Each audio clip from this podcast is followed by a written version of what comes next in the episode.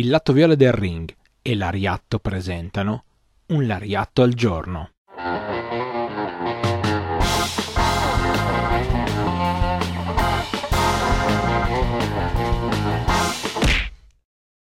Benvenuti a un nuovo appuntamento con un Lariatto al giorno, io sono Stefano, una delle voci di Lariatto e sono qua per raccontarvi come ogni mattina dal lunedì al venerdì alle 8 vi racconto sì una storiellina, una cosa semplice semplice, un colpo secchissimo, direttissimo, esattamente un Lariatto al giorno e lo faccio per darvi un po' di conoscenza del mondo giapponese ma anche e soprattutto per farvi venire voglia di scavare, di andare a pescare nel torbido dell'internet un po' di informazioni che riguardano i nostri atleti preferiti, la nostra disciplina nel posto in cui ci piace guardarla, cioè proprio il Giappone. E andiamo, ci trasportiamo direttamente in Giappone quando andiamo a scoprire che una ragazza che oggi è una delle lottatrici importantissime di Stardom, cioè Konami, diventa una grande fan del wrestling. Come lo diventa? Insieme a suo fratello. Infatti i due guardano tantissimo wrestling, si appassionano tanto e sia lei che lui, insomma, sono assolutamente eh,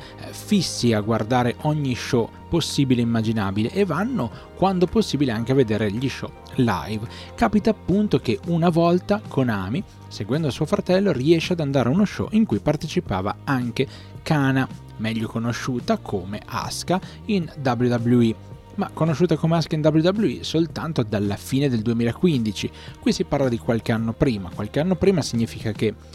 Kana, quando si sente arrivare la ragazza, questa ragazzina Konami, che le chiede posso diventare una tua allieva, posso diventare anche una wrestler, e gli dice guarda è troppo presto, eh, sei troppo piccola, devi comunque prima studiare, devi comunque prima diplomarti e poi ne parliamo. E allora verso il diploma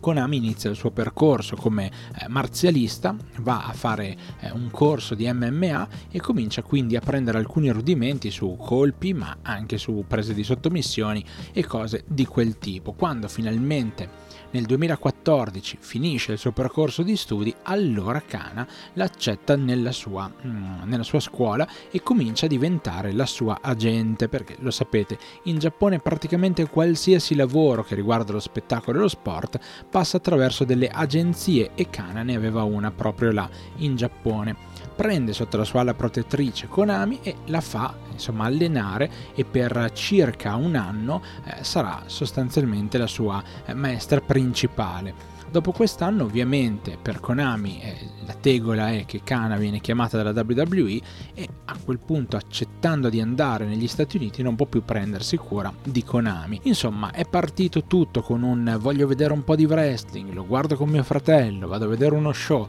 voglio allenarmi e ora Konami è in Stardom e si sta facendo la sua strada e il suo percorso e Kana come lei ne ha eh, formate tante altre quindi non si sa mai che in uno dei prossimi Lariatto non troverete anche altre ragazze che hanno così vissuto il loro sogno e sono finalmente diventate lottatrici, magari passando proprio attraverso la loro passione e attraverso una brava insegnante come era proprio Kana. Grazie davvero di cuore per aver ascoltato anche questo Lariatto, noi ci risentiamo come sempre tutti i giorni dal lunedì al venerdì qui su YouTube oppure su Spotify e poi tutti i martedì alle 18 siamo su Twitch, il canale Il Lato Viola del Ring, ci trovate per la nostra consueta diretta dove parliamo di quello che è il puro reso contemporaneo. Grazie di cuore a tutti, ci risentiamo alla prossima.